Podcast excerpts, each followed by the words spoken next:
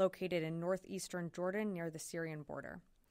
The names of those soldiers who lost their lives were Sergeant William Rivers, Specialist Kennedy Sanders, and Specialist Breonna Moffett, all of whom were assigned to the 718th Engineer Company, a U.S. Army Reserve unit based out of Fort Moore, Georgia. These three fallen heroes were deployed to Jordan in support of Operation Inherent Resolve and the international coalition working to ensure the lasting defeat of ISIS. These brave Americans and their families are in our prayers, and the entire Department of Defense mourns their loss. We also pray for the speedy recovery of those who were injured. Eight personnel who received injuries required medical evacuation from Jordan to the Baghdad Diplomatic Support Center. Three of those patients are scheduled for imminent transport to Landstuhl Regional Medical Center for follow on care. The other five have been assessed for mild TBIs and are expected to return to duty. We are still assessing what happened and how a one way attack drone was able to impact the facility.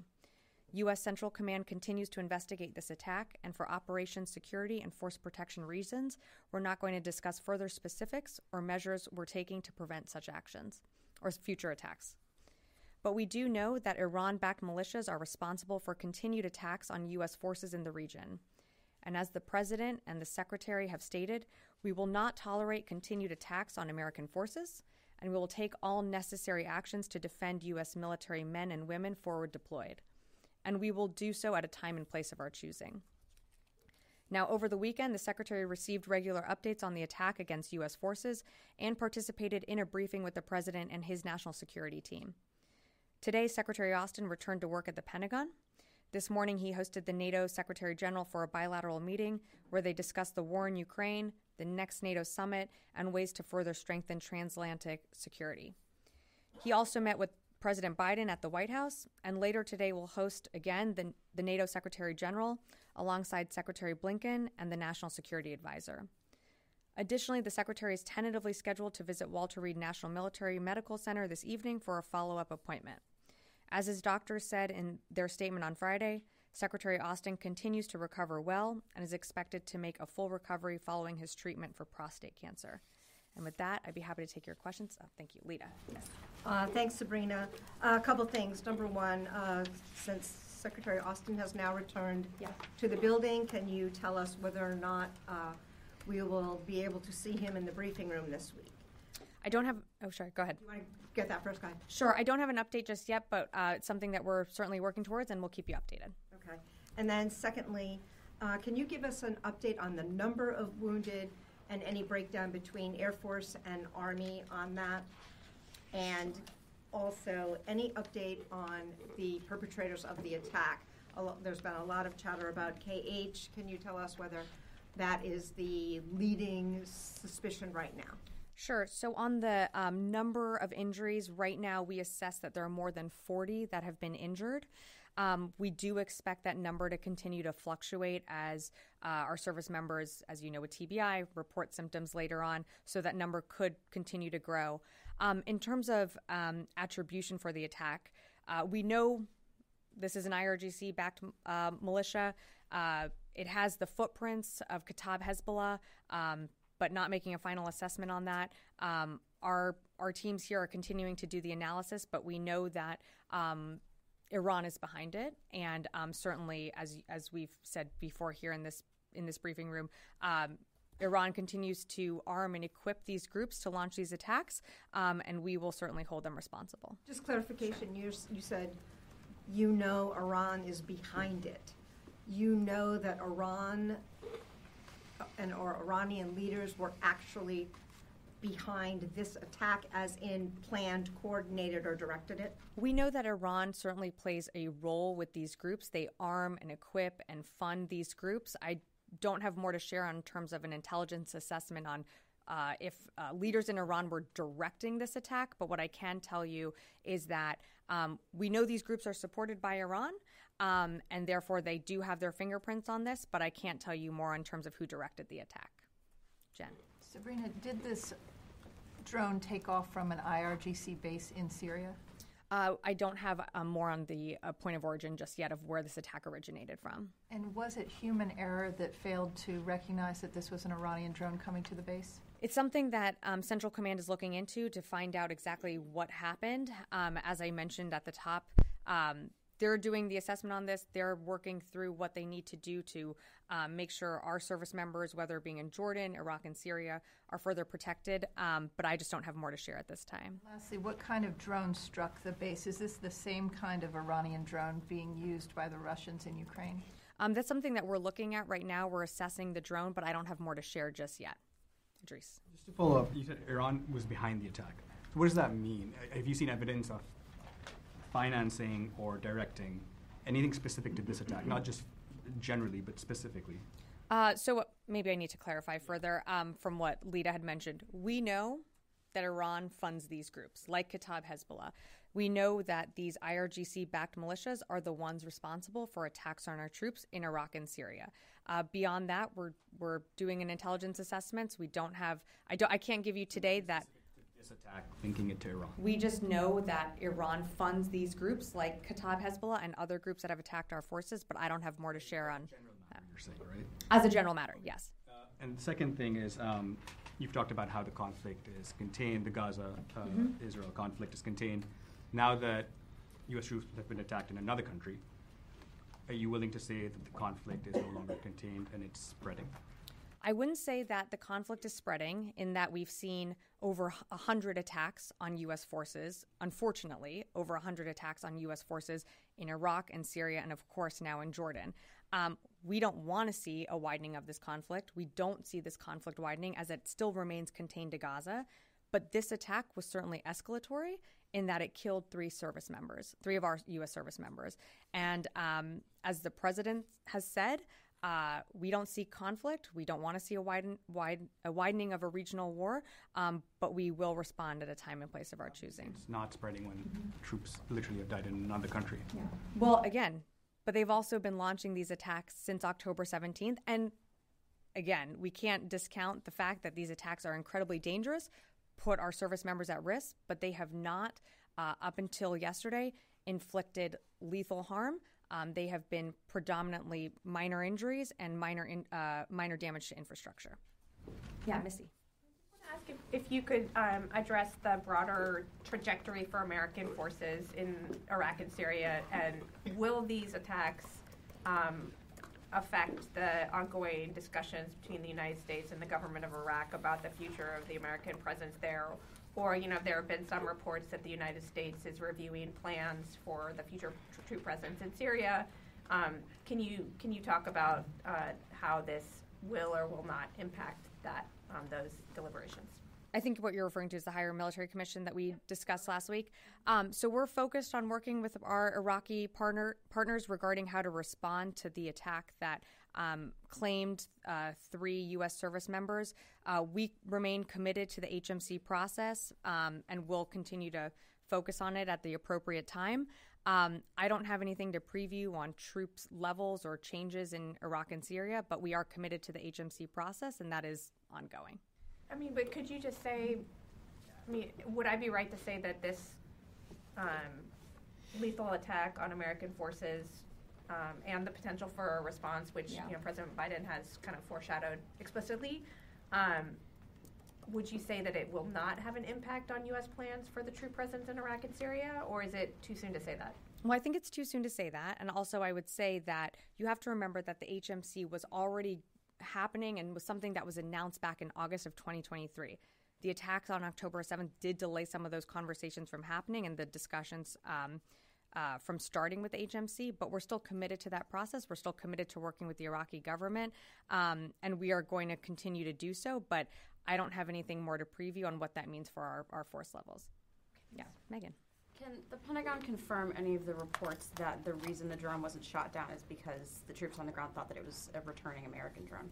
Yeah, I've seen those reports. Again, that's something that Central Command is assessing right now, but I don't have more to share at this time. So to follow up on that, you say that this is escalatory because troops have now died um, in these attacks, but it's not a spread even though it happened in a different country. Is there any indication that this attack, either the equipment or the way it happened, any of that, was a different kind of attack than what we've been seeing in Iraq and Syria, or was it simply an escalation and people died because they weren't able to shoot it down? They didn't detect it the way that they are in Iraq and Syria. to my knowledge, there was nothing different or new about this attack that we've seen in other uh, facilities that house our service members. Unfortunately, this attack was successful, but we can't discount the fact that other attacks, whether it be Iraq or Syria, um, were not intended to kill our service members. It is a true tragedy that three of our service members died. Um, and of course, Central Command is looking into what can be done when it comes to our air defenses and looking into this incident to determine how best we can move uh, or how best we can further uh, strengthen our air defense systems. Was this base less well protected than other bases in Iraq and Syria? Not to my knowledge. Jeff. Thank you. Can you talk a little bit more about what this unit was doing in Jordan? And also, you have said that Iran has backed these groups which have launched these attacks. Is this attack that has killed three service members an act of war by Iran? Well, look, I, I think I said this in, um, earlier. We don't seek a war with Iran. We don't seek to widen this conflict. We have said, and we will continue to call out uh, the fact that Iran does fund and equip these dr- these groups and provide them the capabilities that they use to attack our service members, whether it be Iraq, Syria, or Jordan. Um, so we're not going to hesitate in calling that out. Um, but we certainly don't seek a war. And frankly, we don't see Iran wanting to seek a war with the United States. Um, we are there in Iraq and in Syria. And um, the I think your original question was, um, what were these service members doing there? They are there in support of the defeat ISIS mission. That is their purpose there. They are part of a named operation um, that this that uh, this department has and is committed to in both in Iraq and Syria. Um, and so, yeah, I'll just leave it at that. If I could follow up, how is this not a regional war now between the United States and Iranian proxies in Yemen, Iraq, Syria, and now Jordan? We're not discounting that tensions are high in the region by any means. Uh, since October 17th, we've seen repeated attacks on U.S. forces. So we're not discounting the fact that tensions are high, that these Iranian backed groups are targeting our military members with the intention of trying to kill them. Um, but we don't seek a war. We don't want to see this widen out into a, a broader war. Um, and that's, you know, again, attacks on our service members happening in Iraq and Syria. To bring it back and to look at what's also happening in the Red Sea, we don't seek a wider war there either, but we are going to respond when it comes to commercial ships or our ships or um, our partners' vessels being targeted and therefore uh, jeopardizing international trade and putting at risk innocent mariners. Um, so, again, we don't seek war, but we will take action um, and respond to attacks on our forces. Uh, yeah, Janie. Thank you, Sabrina. Two questions, one in North Korea, one in Russia. And North Korea launched another submarine, launched cruise missile into the east coast yesterday. Do you assess that North Korea's continued negative actions will lead to vital military action? Yeah, thanks, Janie. So we're monitoring these activities and we won't comment on intelligence, uh, but we've been very clear on the threat posed by the DPRK uh, and their military programs, and our commitment to the Republic of Korea and Japan continues to be ironclad. One on Russia, uh, Russian uh, Defense Ministry uh, spokesman criticized the United States, saying that the U.S. is dragging South Korea into the Ukraine conflict. Then he warned that if South Korea supported Ukraine, he would stop relations with South Korea. Yeah, I think quite to the contrary. Uh, you see countries all around the world supporting Ukraine's cause in the fight for their democracy and the fight for their sovereign territory. Uh, we're coming up on the two year anniversary of Russia invading Ukraine. Uh, Russia is seeking help from partners like Iran, like North Korea, to continue to fund itself or support itself in its war against Ukraine. Uh, and you're seeing like minded nations like the United States and other countries stand in alliance in support of a democracy and in support of a sovereign country who was invaded by its neighbor, unjustly invaded uh, by its neighbor. And um, we're very proud of the coalition that we've built in support of Ukraine. What What's the total number of attacks now since October and the total number of injuries? Yeah, just a sec here.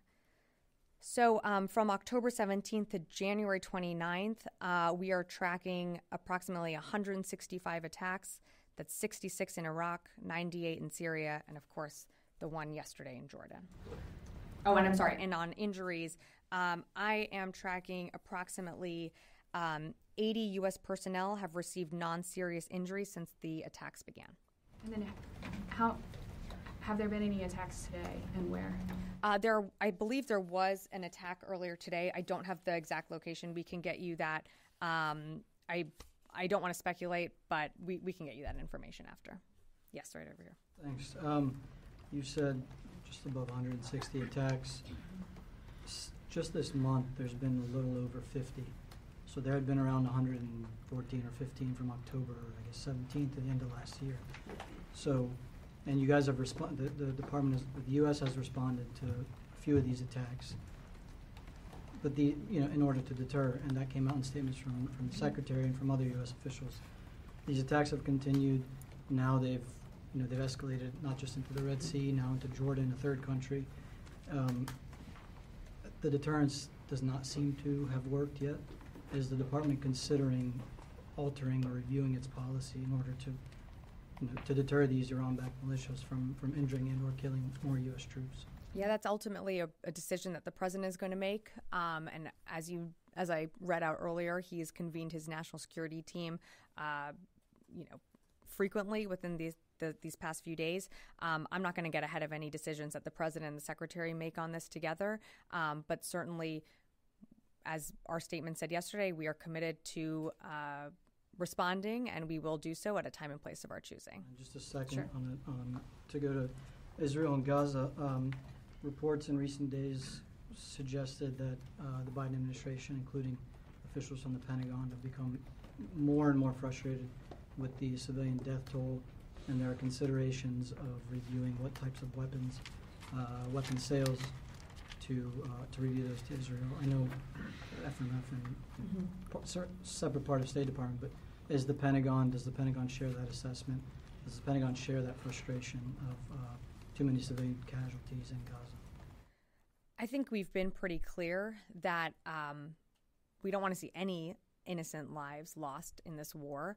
And we've been very clear, both publicly and privately, with our Israeli counterparts, that um, innocent lives need to be protected. Humanitarian corridors need to be opened. Humanitarian aid needs to continue to flow through. Um, of course, we're concerned by the right the, by the death toll in Gaza. Um, we don't want to see continued Palestinians uh, get caught in the crossfire, and um, we've continued to urge Israel uh, to protect those innocent civilians, and we'll continue to do so. Will. Just clarification on the, on the um, number of injured, the 80 includes those from the most recent attack or not? It does not. I'm sorry. Okay. Um, And then, has, uh, has Tower 22, that, that facility, been targeted previously, either during the Israel-Hamas war or prior to that in recent years? I I can't speak to before October 7th, um, but since October 17th, when these attacks have happened, um, no, uh, Tower 22, uh, as to my to my knowledge, has not been the target. But as you know, uh, there is the the Al Tanf garrison is right on that border, so attacks have come pretty close um, to Tower 22, but nothing that has landed on the Jordanian side. Um, impacts have always been on the Syrian side, except for the attack that happened yesterday. Great, Natasha. Thanks, Sabrina. So, previous drone and rocket attacks that have struck or landed near military facilities in Iraq and Syria, they have not caused anywhere near as much damage, nowhere near as many casualties. Is there an assessment of why this particular drone caused so much? I mean, over 40 people injured, three killed. What was different about this drone? Or what was different about the facility that it didn't have the kind of protection that other bases do? I think what was different about this attack is where it landed. It did impact in um, where living quarters are, and uh, I believe so. I believe it was uh, pretty early morning, so people were actually in their beds when the drone impacted. Um, but in terms of, I mean, we've seen these types of attacks before. Uh, we're certainly that's that's something that Central Command is looking into on how they can better refine not only our air defenses but prevent future attacks like this from happening again. Yeah, over here. Can I just? I'm gonna go over here and then come back. Yeah. Hi, a couple of questions. Um, as CENTCOM does this review, in the interim, are there tactics, techniques, or procedures being changed to prevent this from happening again in the region? Yeah, I wouldn't forecast that from the podium here. Wouldn't want to get ahead of anything. Um, and how about backdoor channel discussions with Iran? Anything through the Swiss government at this point, or? I don't have anything to preview here. Yeah, Felicia. Um, do you also have a number for the attacks in the Red Sea and the Gulf of Aden, the most recent? Um, let me see here if I do. I don't know that I have. Let me get. Let me. We can take that question and get back to you. I just don't have the running total here. As you know, there were um, as recently as Friday there was another attack at a commercial vessel that was transiting. Um, so happy to get you those numbers. Okay, and one more. Just on the secretary's meeting with Stoltenberg, did they talk about contingencies in the event that the Ukraine aid doesn't go through, or can you talk about the, the strategy? I there? believe we'll have a, a larger readout, but of course, um, something that is top of mind for the secretary and for many folks across the administration is securing that supplemental funding from Congress. Uh, we have not been able to supply Ukraine with the PDA since December, since late December. Uh, Ukraine is uh, quite literally in the fight for its life as it continues to hold territory and continues to fight for its sovereign territory um, and push the Russians back in the um, in the east and the south.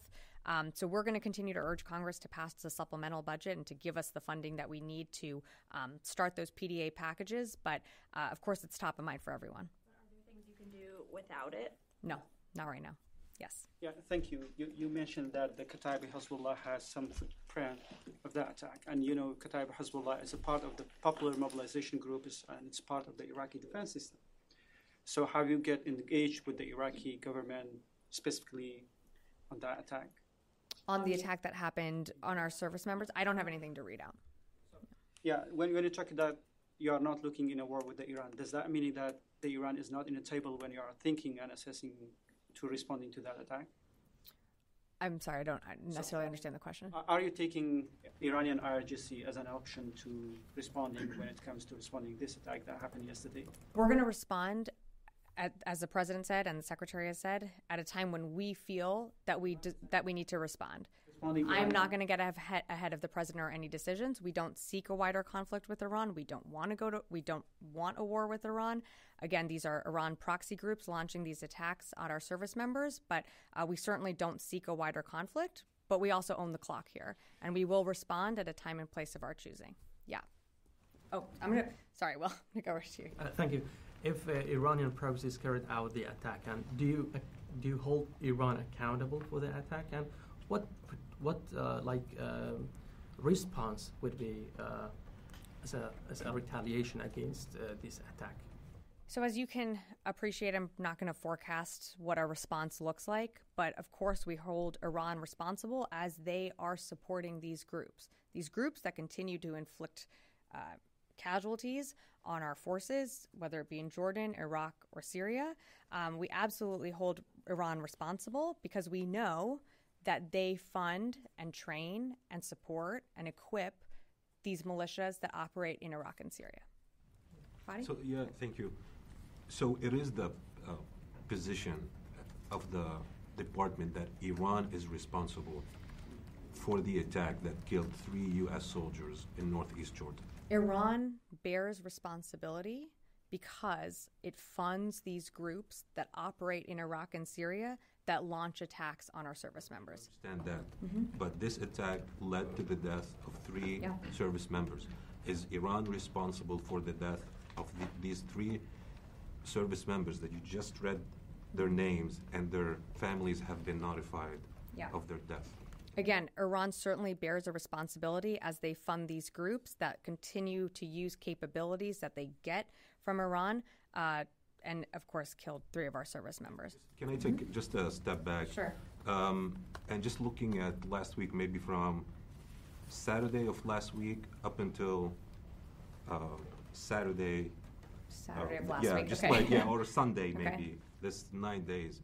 Um, the U.S. launched uh, strikes in Syria, in Iraq, against Houthi positions inside Yemen, with the aim of reestablishing deterrence and degrade their capabilities of whether attacking U.S. forces or shipping in the Red Sea. Nonetheless, as uh, throughout those days, what we saw is unprecedented uh, escalation. Uh, Ain al Assad was targeted with ballistic missiles. Uh, Euphrates site was targeted with a drone. Uh, more U.S. soldiers were injured. Uh, the Houthis went after a British uh, ship, after a U.S. ship. It seems to me, does the Pentagon think its approach to deterrence is firing back? Is it successful? Would you say it's successful, especially when three soldiers were killed? Well, I mean, we are assessing what happened yesterday, and we are trying to figure out how a one way attack drone was able to evade air defenses and was able to kill three of our service members and injure dozens more. Um, to your question on deterrence, I can continue to say we don't seek war. We don't seek further conflict. We don't want to see this widen out into a regional conflict. But we will continue to do whatever we need to when it comes to protecting U.S. forces and our coalition partners and innocent mariners transiting the Red Sea. Um, we believe that we have been effective in degrading their capabilities and disrupting their ability to launch certain attacks. Um, but the reality is, yesterday, unfortunately, they were successful and they killed three of our service members, and that um, is an absolute tragedy. Um, I'm going to go to the phones and then I'll come back in the room. Uh, Lara Seligman, Politico. Thanks, Sabrina. I have a couple questions. Can you say whether there's been any decisions made to send any additional air defenses or other forces to the region to beef up some of the counter UAS capability here? Yeah, thanks, Lara. I just wouldn't, uh, I'm just not going to get ahead of any decisions that uh, are going to be made and certainly wouldn't preview um, the repositioning of any air defenses. And do we have sufficient counter drone capability in the region to account for all the different bases that are have come under attack recently? Yeah, thanks, Lara. I mean, again, uh, we have seen repeated attacks on our U.S. service members in both Iraq and Syria. And a majority of the time, our air defenses have been incredibly successful, and you've only seen uh, minor damage to infrastructure and, of course, um, some some injuries, which we all take very seriously. But uh, for the most part, our air defenses have been robust and have been successful. I'm going to take one more from the phone here. Uh, Heather, USNI. Thanks so much. Um, the Houthi Houthi leadership announced that they uh, fired a ballist or fired a naval missile at uh, Lewis B. Puller in the Gulf of Aden. I was wondering if there's any confirmation uh, from the Department of Defense on whether that happened and if there's any damage um, or if the Puller shot it down. Uh, thanks, Heather. I don't have anything for you at this time. I'm happy to. We're happy to get back to you on that one.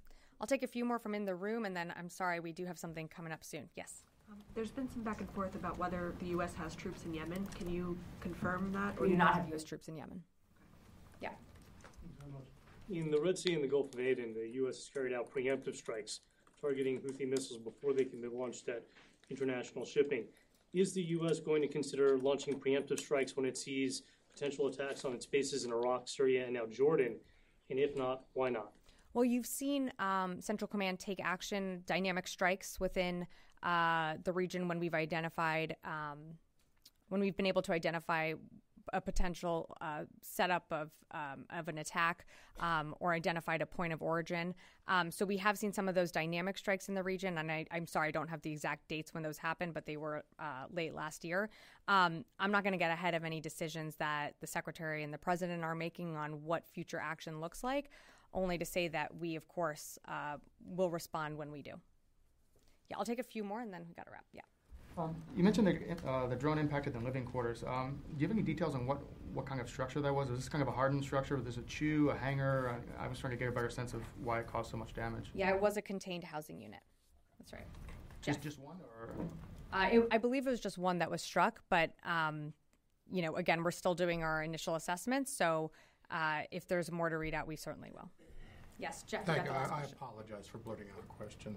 Uh, when you had said s- some of them were in their beds at the time, usually when there's an indirect fire attack, there's something called the voice of God that yells, "Incoming! Incoming! Incoming! Take cover!" I'm, I'm wondering why these soldiers weren't in the IDF shelter, why they were still in bed. Yeah, it was, I believe, early in the morning. This is something that Central Command is looking into in terms of how the one way attack drone was able to get through. Um, I don't have more details to provide at this time, and when we do, we certainly will will let you know. Okay, thanks everyone. Sorry, we've got to wrap.